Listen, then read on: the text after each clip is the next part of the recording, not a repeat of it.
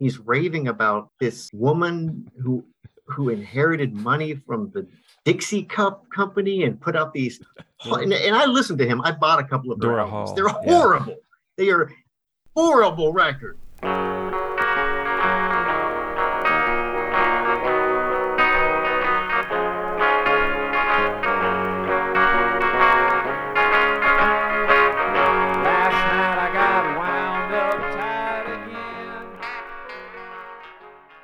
Hello, and welcome to episode four of the Who Cares Anyway podcast. My guest on this episode is Mark Prindle from markprindle.com.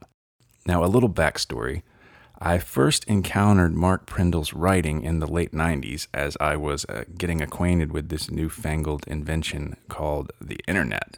At the time, I was a student at UNC Chapel Hill in North Carolina and a DJ at WXYC, the student run radio station there on campus.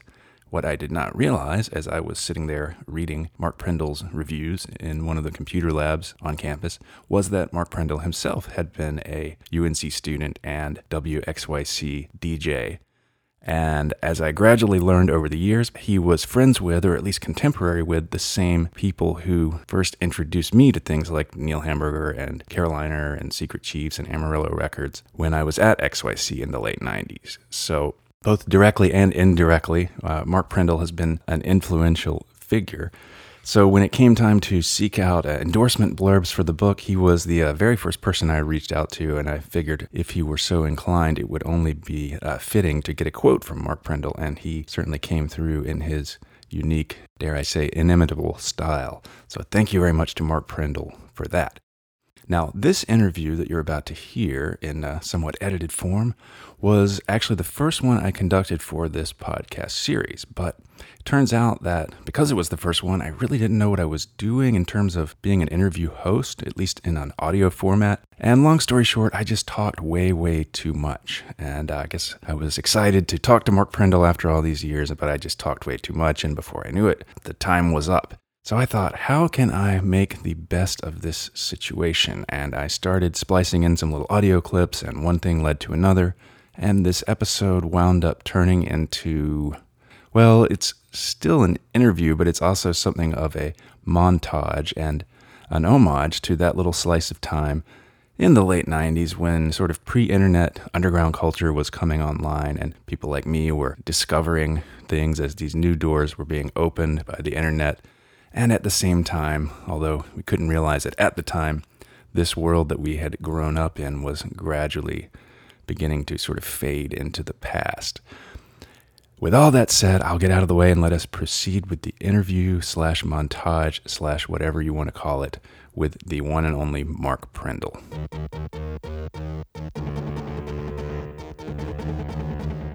I was looking. Uh, I was like, when did he, when did he start his website? And then I realized it's right there at the top, 1996.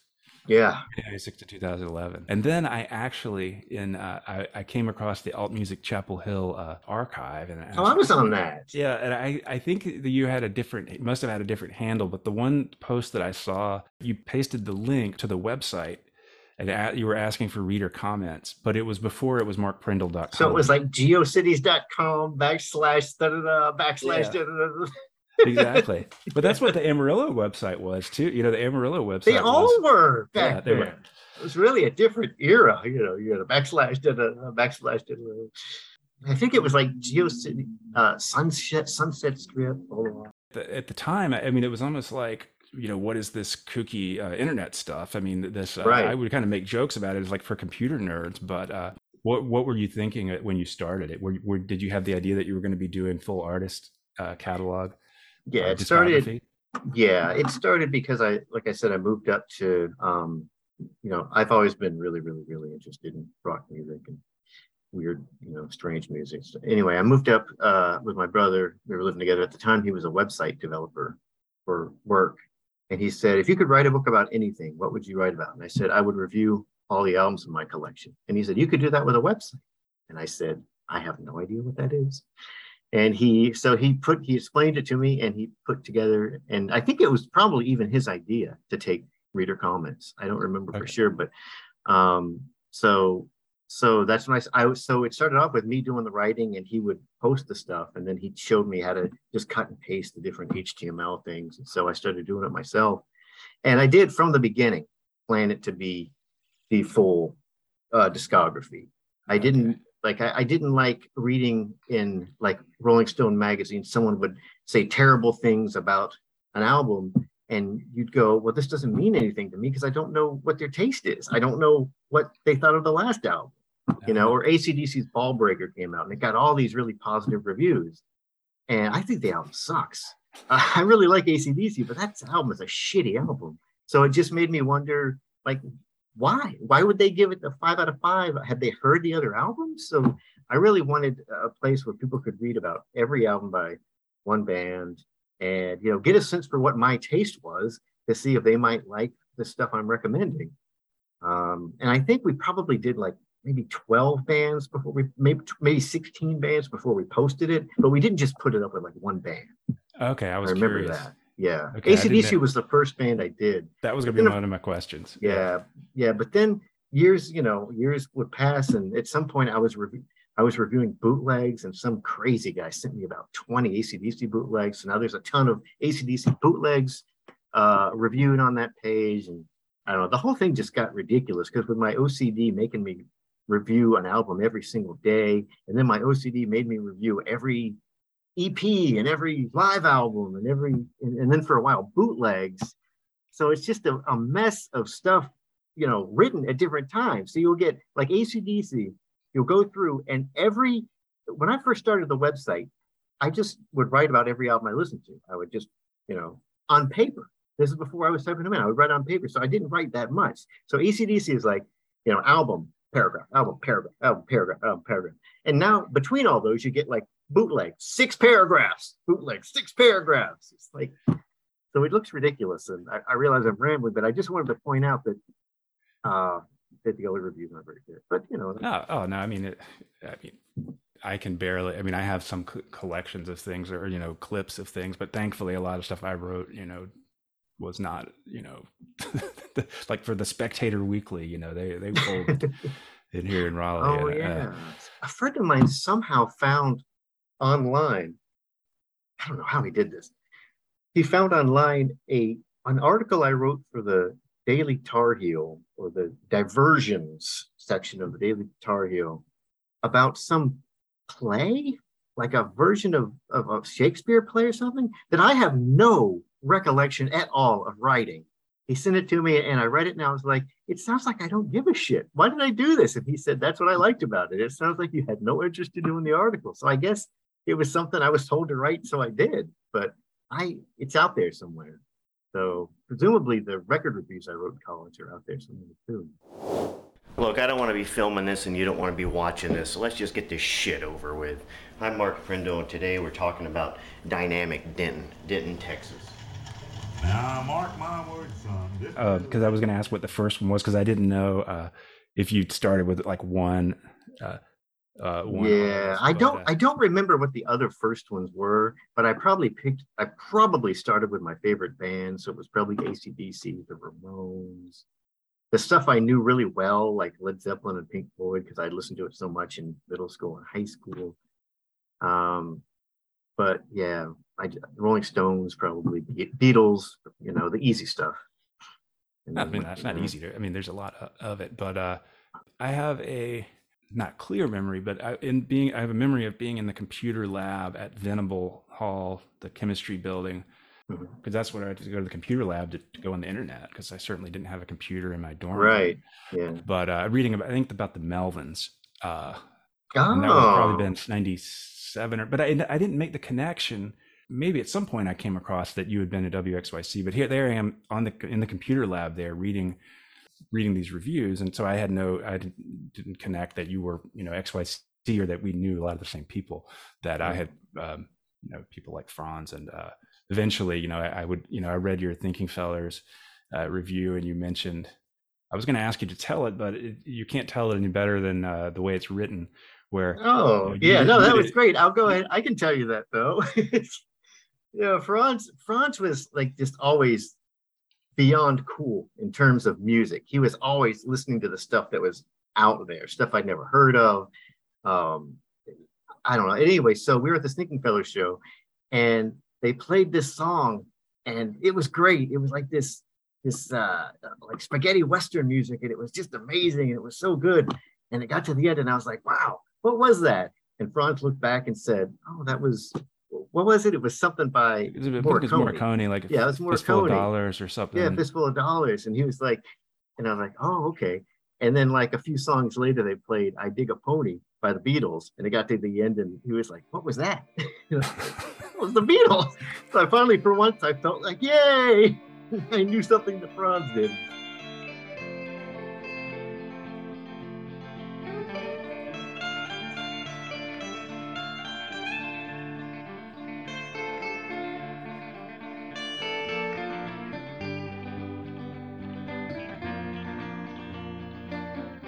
Tell you we played in a band for a very short period of time?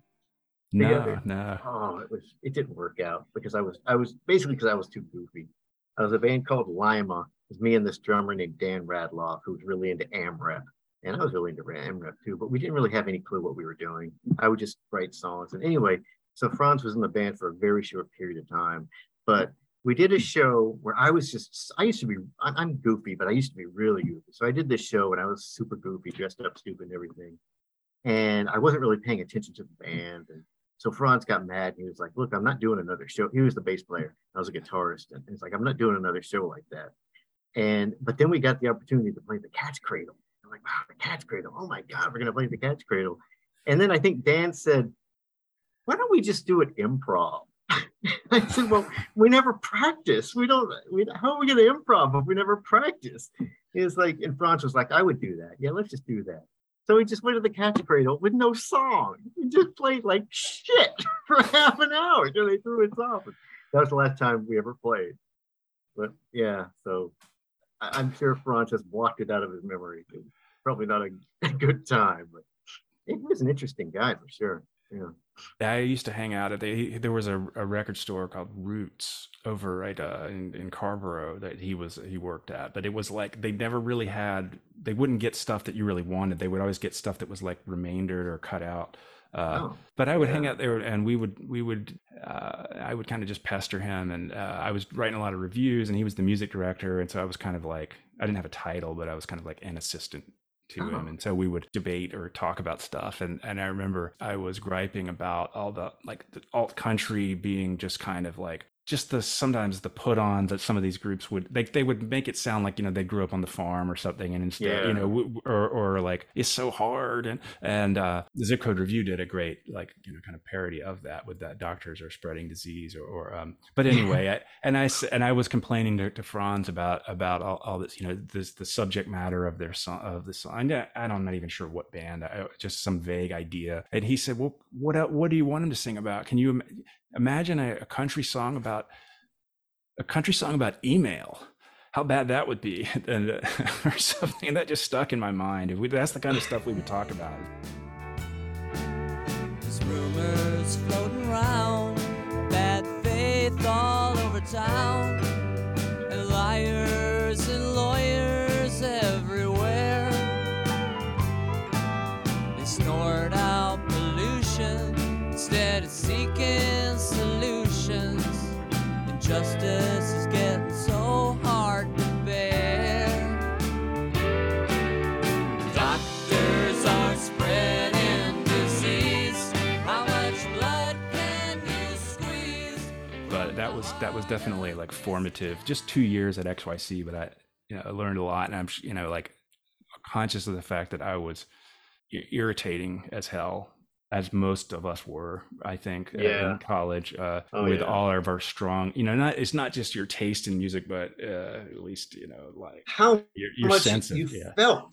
yeah, yeah. felt it- it- it- I remember, I remember getting so upset all the time about the shit they play on the radio when there's so much good music I like. Like, why can't the Thinking Fellers be on the radio? They should be the millionaires. It shouldn't be this crap, this U2 and all this crap. I felt so strongly about it, about music. Um, but I was actually, uh, I will, I will give myself credit for this and my group of friends. We were all thrilled and very excited and proud when Nirvana made it big. Like each week we were watching the album go up the charts more and more. And we couldn't believe it. And I remember one night Tim Ross came out and said to us at dinner, uh, Nevermind is number one. We are like, holy shit, one of our bands is on top of the chart. So that was that was very exciting because we you know we we all like Bleach and when this came out we kind of just didn't expect we didn't expect this. And then it it got on MTV and it I don't know. And we all knew that it was like mixed different but it was still it was one of our bands you know? And it felt like after that it felt like anything could happen. We thought Pavement could be huge. We thought of course Mudhoney could be huge. Of course none of that happened but it was. Instead, we got uh, Bush and uh, Creed. Uh, well, that was later. It was weird because when I was in high school, I started listening to the grunge show on my local station, and it was music that in your head you think of as grungy, dirty, like early Mudhoney and early Nirvana, and you know, Tad, and and then the AMREP stuff like the cows and helmet and all this stuff that's just like grungy and dirty sounding. And then Pearl Jam came out, and suddenly grunge meant something totally different. So yeah, that was yeah, uh, grunge. The meaning of grunge just changed dramatically because Nevermind was so slick, and then Pearl Jam, and then Soundgarden was playing like heavy metal. So it was heavy. I don't know. At any rate, I guess what I called grunge at the time is now called noise rock. I think it Yeah. changes all the time, but I think so.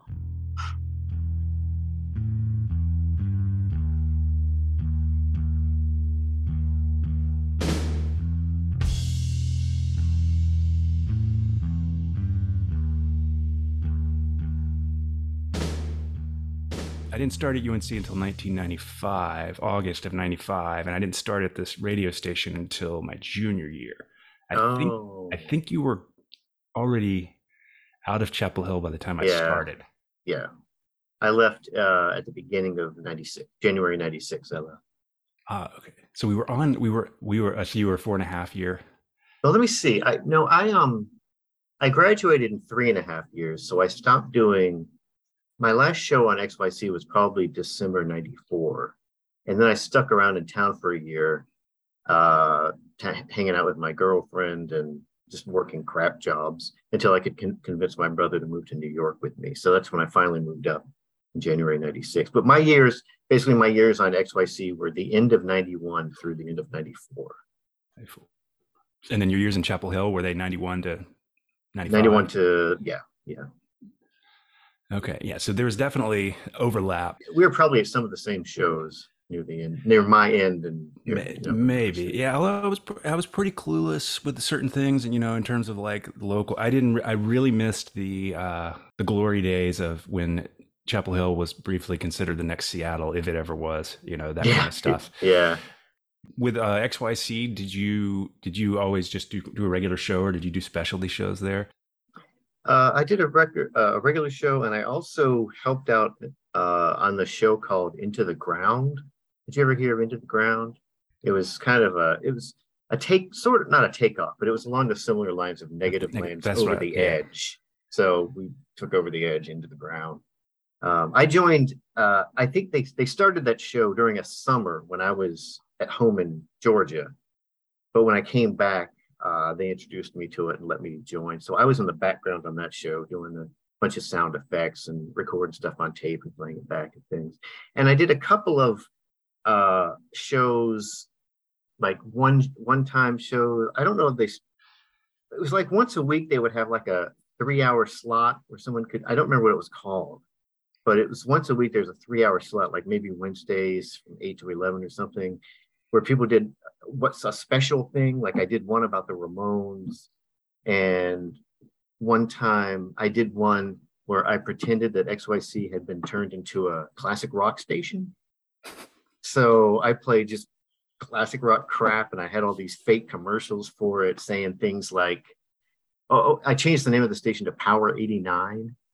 And uh, it says stuff uh, like I had all repeat Tuesdays. If you hear anything that's not Pink Floyd, Led Zeppelin, or the Eagles, we'll give you ten thousand dollars. Crap like that. Um, people would call in with their classic rock requests, and it was that was pretty funny it was terrible because I would sneak. I also, you know, you have to play the stuff that's in rotation. so I kept doing that. I would I would throw like this African thing into the middle of uh, Steely Dan and the Cars and uh, Supertramp, and I just pretend like it was classic rock. I don't know. It was it was pretty fun. I thought you got an exemption during those uh, those shows. That might have been the Thursday night feature, if that's That was it. Thursday Yeah. night feature. Oh Hindsight. wait, you know what? No, I'm sorry. I don't think I did that as a Thursday night feature. I think I just Ah. did my show as that. That's why I kept Oh. playing the rotation, Oh. so I wouldn't get in trouble. The Ramones was a Thursday night feature though, for sure. Okay, yeah. There was one time right at the very end before I moved away, I was going to do one on Amarillo Records, but it was double booked. And uh, oddly enough, the other uh, person who was doing the show that night uh, was Dan Partridge from uh, Oh yeah, Pine State. Pine State. Yeah.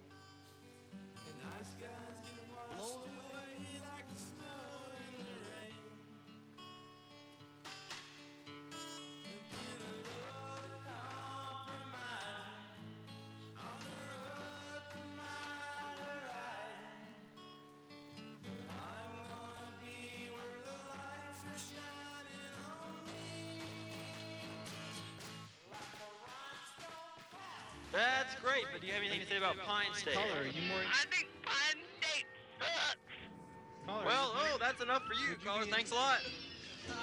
You were at that show at the Duke Coffee House that was Zip Code Rapists and uh, U.S. Yeah. Saucer and Pine Yes. State. hmm Yeah, that was great. Um, you know, I knew Gregg Turkington. I knew the name from Zip Code Rapists, and at the time, my girlfriend, who then later became my wife and then became my ex-wife, um, I uh, she lived with Charlie Spate, and I'm pretty sure that day I walked into their house and I saw Gregg Turkington sitting on their couch. Pretty, that was before I knew him, before I'd met him, but I'm pretty sure. So I think he was hanging out with Charlie Spate before that show for a long time. But that's not the point. The point is that um, Zip Code Rapists were hilarious. Were hilarious. I actually later got to sing a song on stage with them um, many years later during one of their reunions, like maybe, Ah, okay. maybe five, eight years ago, something like that. Um, I got to go up on stage and sing "Wake Me Up Before You Go Go" Oh, okay. with Greg. It was very fun.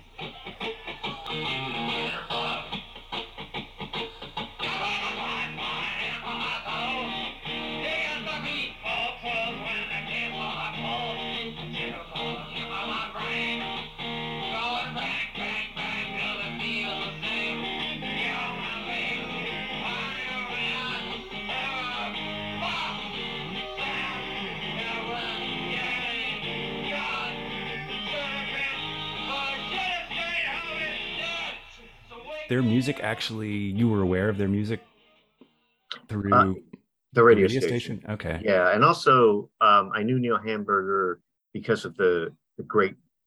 Well, you know what? Um, uh, working on that show, Into the Ground, they made up a bunch of carts where they could put in voices to make it sound like there were a lot of people in the studio. And one of the ones they used was no, no, no, Neil Hamburger, no, no, no, no, no, no, no, no, no, no, no, no, no, no, no.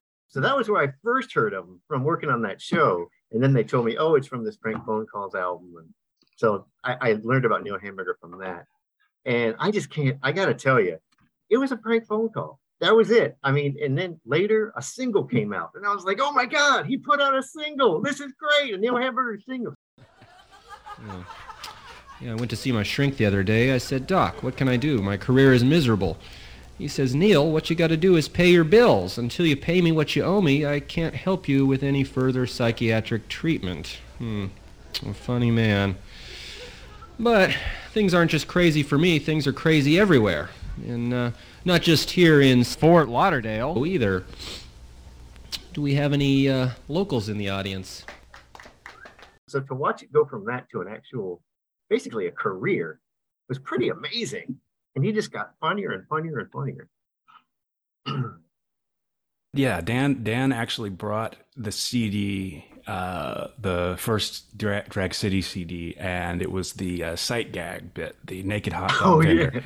I was doing my show, and he was just in the station, and he brought that up, and I was just kind of wondering, what is this?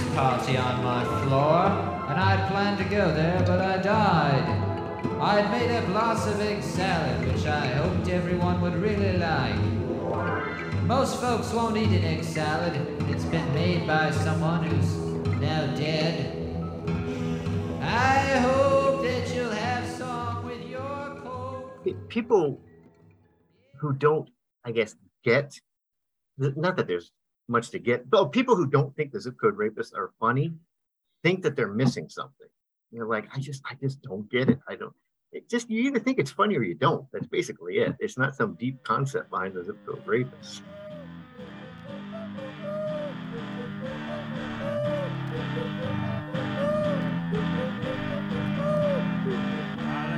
Go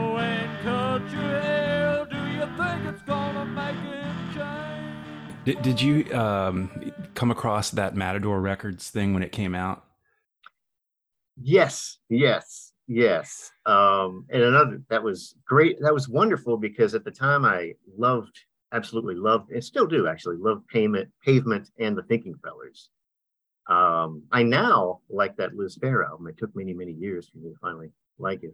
But yeah, I, I just, uh, I, I think I was introduced to the Zip Code Rapist by my friend Jeff Robbins, who worked on Into the Ground. I went to, I was, um, when I came up for my junior year, a friend of mine had gotten us an apartment, but it wasn't ready for us yet. So Jeff let me stay at his house for a few days. And I saw that album, the first Zip Code Rapist album. And I was like, what the hell is that? And he, so he introduced me to it. And then from there, I, yeah, that, that single came in. Then later, the uh, 94124 EP came out. And uh, boy, the funniest though was when I, I don't know, I know I ordered them from him, from Greg. I ordered those, the, the follow up bands records. And I got that Three Doctors one Right. with that with that insert explaining Yeah. the story of how they broke up. Oh, I was laughing and like tears were in my eyes laughing at that. It was so funny. How Greg was talking about all of Greg's comments were, yeah, he's just doing it for the money. We're doing we're doing for the love the music. You know, we're gonna move forward and do new things. And then the album was just a bunch of shitty covers.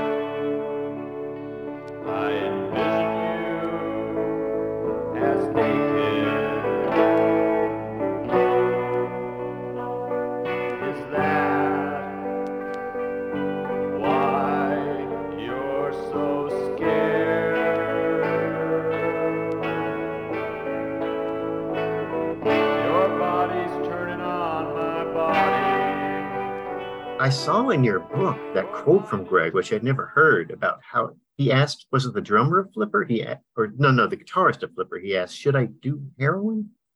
Right, something like that. Yeah, I think he he asked something about that, and yeah, Bruce told me that.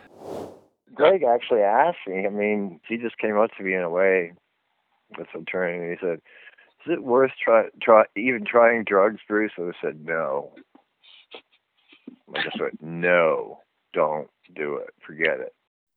Greg got into Greg got into this scene when he was so young. Yeah, it's it's a, um I mean think about I mean when I was 16, I mean I could list so much embarrassing stuff I did. You know, pretty much everything I did. Pretty, pretty much all the music I listened to was pretty, you know pretty pretty bad, but you know yeah cuz you know he moved up there in like 83 and he was still in high school and and you know he's interning at Subterranean while he's going to high school sort The of. one thing I don't know is I know he was he's from Arizona originally, right? Yeah. Um, did he move? Did he like leave home, or did his family move? His, I think his parents were his parents were already uh, separated, and his dad was living in San Francisco. So he. Oh, that's he- why they all ended up yeah. working for that uh, That com- Eventually, the yeah, chemical company, the right? chemical company. Although that that um, and it does get named, but uh, I think enough time has passed at this point. There was in the Yeah. past where he didn't want it to be named, but it was like you could figure out the name.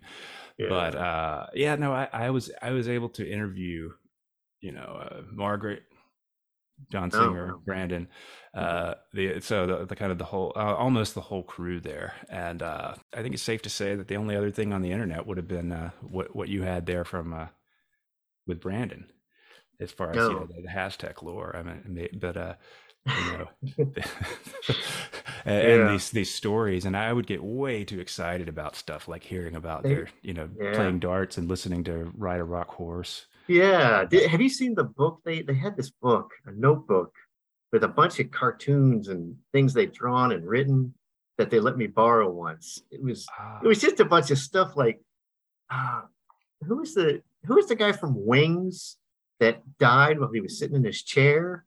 It was all this stuff about poor whatever this guy's name, poor Jimmy McCulloch or whoever it was, poor Jimmy McCulloch dead in his chair. There'd be a picture there. Yeah, I heard a, I heard a lot of stories. The only problem is it was like 20 years ago, so I don't remember any of them.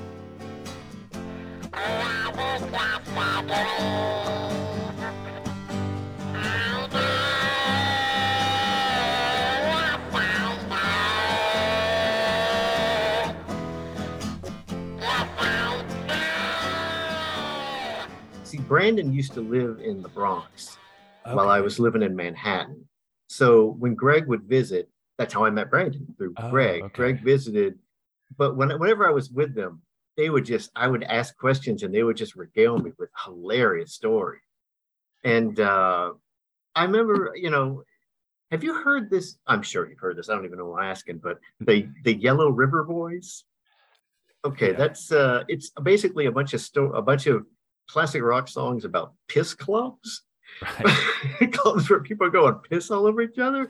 And that's something like I remember back when when I was first hanging out with these guys, they would talk about, yeah, in San Francisco back in the 80s, they would have piss clubs where you put, you know, plastic wrap all over the floor, they just pee on each other. And I was like, you're just you're lying, you're making this up.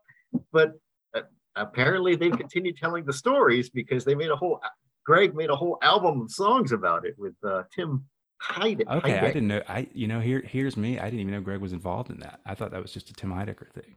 Oh no, he wrote Gregg and he Oh. wrote all the songs together. Ah. Gregg Gregg sings one of the songs. Uh, but it's it's very funny. You should hear it. But it just like these stories, I still don't know if there was such thing as Piss Club. I, but they're sure acting like there was. Yeah, even if there's nobody around to appreciate it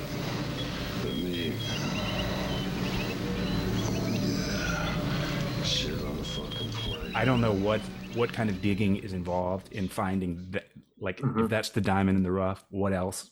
What is the rough? Yeah. But you know, having access to these You things could just go to YouTube. You could It just go to YouTube. Yeah. Yeah. And, and so if you know, if you knew somebody who had this stuff, that's one thing. But then if if there was somebody who actually had like firsthand, you know, they have, you know, they know the people who are making these tapes, or they, you know, they they know how to get these trading these tapes, and it is kind of mythical stuff. And it always seemed like Gregg, you know, in particular, would would have like whether it's vanity pressings or uh, the song poem stuff, and uh, they're just Right. That's why very humble where I heard visit- of all that stuff. It was all through Gregg. All the oh, do you- like just you know when I was getting into quote weird music, it's like oh, are you familiar with industrial musicals? And I was like, no, I don't know what industrial musicals are. So he introduced me to those. And today, Denton is out ahead of the It's from 1967. The most unusual city of its size in the nation. They Yes, wa- I say city. They want you to move to Denton, Texas. They need you there! How about song poems? Tell me about song poems. You better hold on to that love. Hold on to that love. You better hold on to that love. Cause the world is a jungle. You better hold on. Yeah, so and and he introduced me to those records. I have several of them. Those awful sex records where it just all sounds violent and it's just people like, "I'm gonna fuck you dog style." Blah blah blah. These Audio Stag, I think, was the label. Audio Stag. Uh, okay, well, it was good to see you today, and please. Oh, wait, I also have The Lustful Sex Life of a Perverted Nympho Housewife. How did this get in my collection? This is unbelievable. Okay, let's see if there's anything really enjoyable on here. Hey, what about the cheeks of my ass? Ah, yeah. Hey, honey. Oh, that's great. Now, now lick my sweaty balls. Sorry, I was able to keep a straight face the entire time. until that one. like the sound of a bed squeaking they it sounds like they're making it by by taking a table a metal table and just scraping the legs on the ground so it's just like Hi, I'm Mark Prindle from the Mark Prindle Institute of Technology, and today, uh, you know, you know, I love, I'm, um, I really love symphony music. So I thought I'd buy uh, this one, Erotica by the Bedspring Symphony. Let's give it a listen.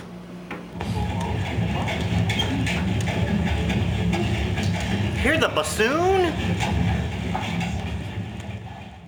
he introduced me to that he introduced me to that i think it was stuff but on the same label uh there was one about everything you everything you needed everything you ever wanted to know about and then a band or everything you wanted To, but i can't remember what the band was because it was so long ago but there were a couple of them and the record label owner was paying the writers by the word.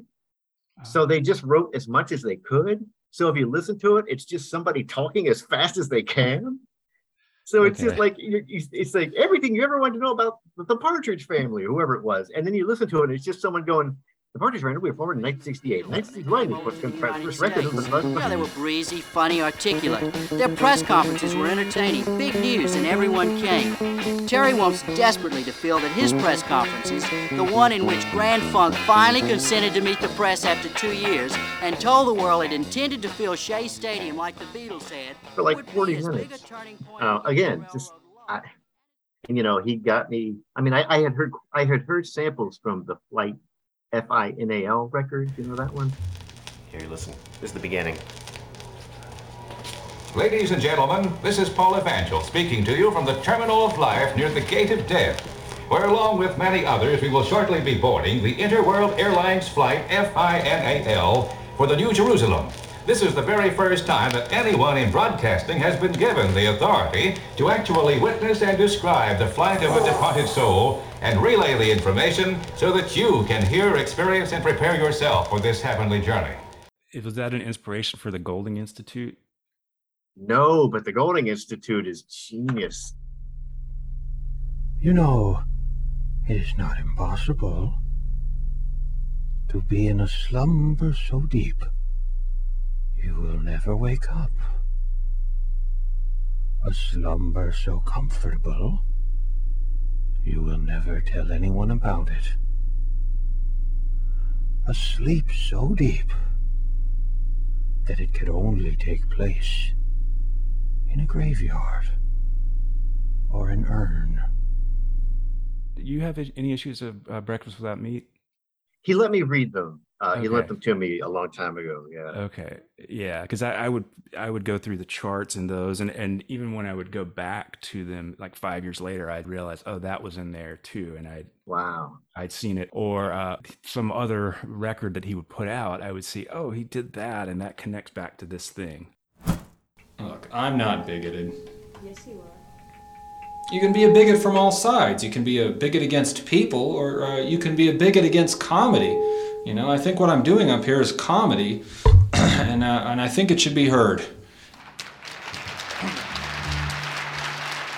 You can be a bigot from all sides. You can be a bigot against blacks. You can be a bigot against music, you know? I think what we're doing up here is, is music. I think it should be heard. I don't know. I, I met him, uh, af- I guess, shortly after, uh, or started conversing with him shortly after the second Neil Hamburger album came out. So this was before my time. So I don't know what instigated it, but he was never, it, it seems like he was never afraid of not being cool. I mean, on one side, he's hanging out with the guys in Flipper, and the, on, the, on the other side, he's raving about this woman who who inherited money from the Dixie Cup company and put out these. Dora- and, and I listened to him. I bought a couple of their Dora albums. Hall, They're yeah. horrible. They are horrible records. From north, south, east, West, you've got a ticket for Once Upon a Tour. And now, let's move across the land to meet the swinging, singing man, Mr. Phil Harris. The happy now sound of Frank Sinatra Jr. A gold record, a boy and his guitar, Oliver. The human carbon copy, the impressionable Rich Little. The man with the mobile face that stops all traffic, Ben Blue. That huge hunk of happiness, Rosey Grier. And introducing Miss Dora Hall.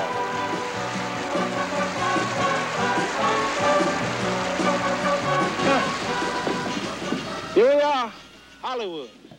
Dora Hall. I mean, I can I can understand the Frank Sinatra Jr. thing. I bought a couple of his albums.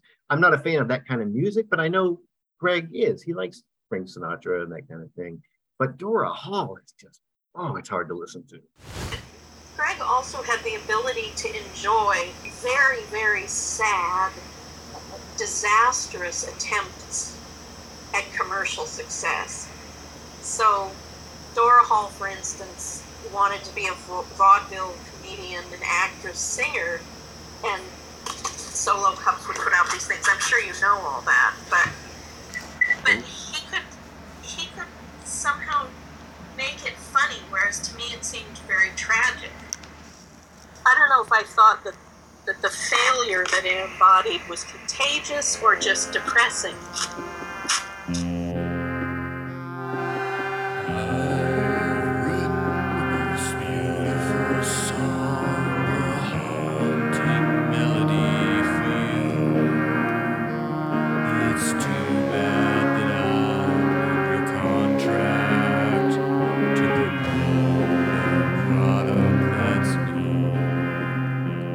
Necessarily things you're going to put on uh, in your car on the way to work but you know they have this effect on you where there's something off about it and, and you don't know what to make of it and you, and you look at the people who made the record and you say well, you know what were they thinking when they made the record Yeah. and sometimes those kind of things end up being meaningful as a whereas you know the latest band that is being you know that you know that's that's being praised as you know the critics darling it's, it's sometimes it's, it's just even if they are good it's just hard to have that kind of relationship or sense of It's- connection to it Yeah, it's it's it's too slick or it's too obvious in the sense that oh the tunes are really good, but they go exactly where you expect them to go. The guy has a great voice, but you know he's just kind of. I, I understand what you're saying, um, you know, and that's part of I'm sure what attracted Gregg to things like song poems, where you listen to people singing songs that they have no vested interest in at all. They're just doing them as quickly as they can to get them done. And then you have like one guy who's trying to be an artist about it, that uh, Rodd Keith. He's trying to do something, you know, better if he can.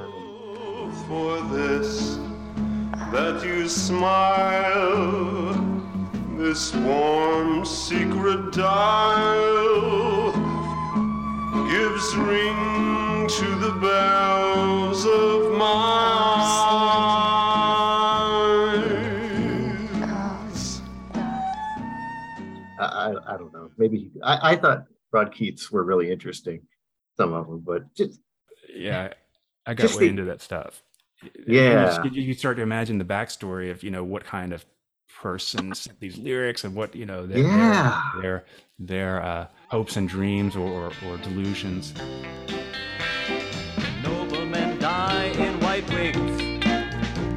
When undertakers refuse to dig, and when cocksure heroes massacre innocent, curious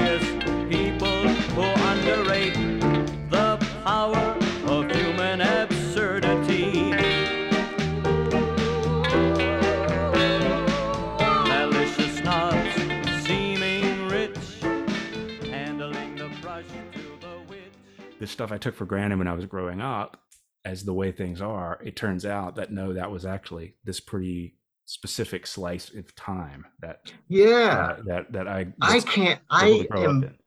Yeah. I. It's. It's. I mean, it's, it's been good and bad for a music lover like me. It's been good in the sense that I can find anything I want. I can find anything I want to hear now. I found a Bean Church cassette online recently, and then it was great. I'd never heard an, uh, an album by them before, but um, it's bad in the sense that you can't make a living on music anymore. You just can't because everything is available everywhere. There's always going to be someone posting your shit on SoulSeek or on their blog or whatever. Um, it, so it did. I mean, uh, I, I hate to be. I hate. I really hate to say this, but Lars was right. He was right the whole time that this was going to ruin the in- music industry because there's no way. And it's not just the record companies' failure to to figure it out. It, it was. It's just the technology. I mean, back then you would have to. It would take you all night to download an album. Now you can download an album in like ten seconds.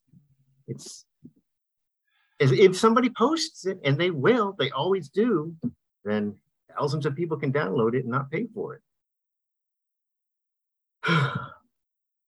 I can't I can't remember what year it was, but there was one year that I went to a Neil Hamburger show and somebody from Comedy Central's record company was there, and we went out for to, for dinner to eat, and he said, um, "The record industry is dying." And I was like, what do you mean? He said, it's because of downloading, um, that they're letting people go. They're not able to pay bands, you know, this and that. It's just, and at the time, I still couldn't quite see it because CDs were still selling like hotcakes, you know, but he was right on the money and technology just got better and better.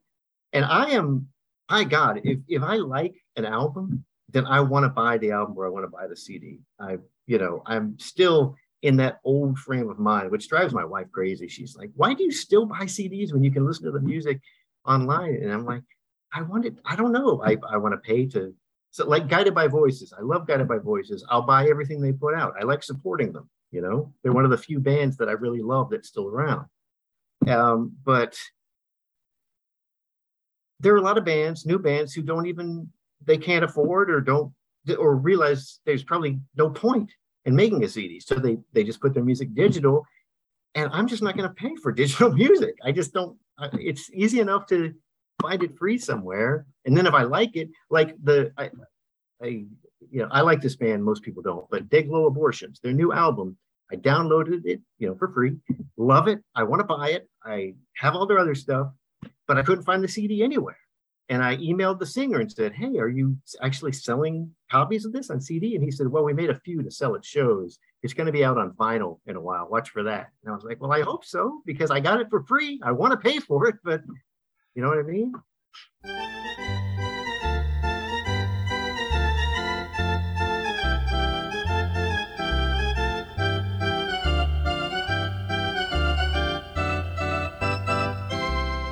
Well, I'll just let me see. I'll just say a couple of things then. If I can help finish, I can say this. I'll say, Flipper were geniuses. I by gum, I uh, I was late to the game, of course, but in like '92, I was in a record store in in uh, um, uh, uh, Georgia, Athens, Georgia. I was visiting my friend who went to Athens uh, to UGA, and I found in a dollar bin, Flipper, generic album Flipper and I'd heard of Flipper, but had spent no time with them. And I said, well, for a dollar, how can I turn that down?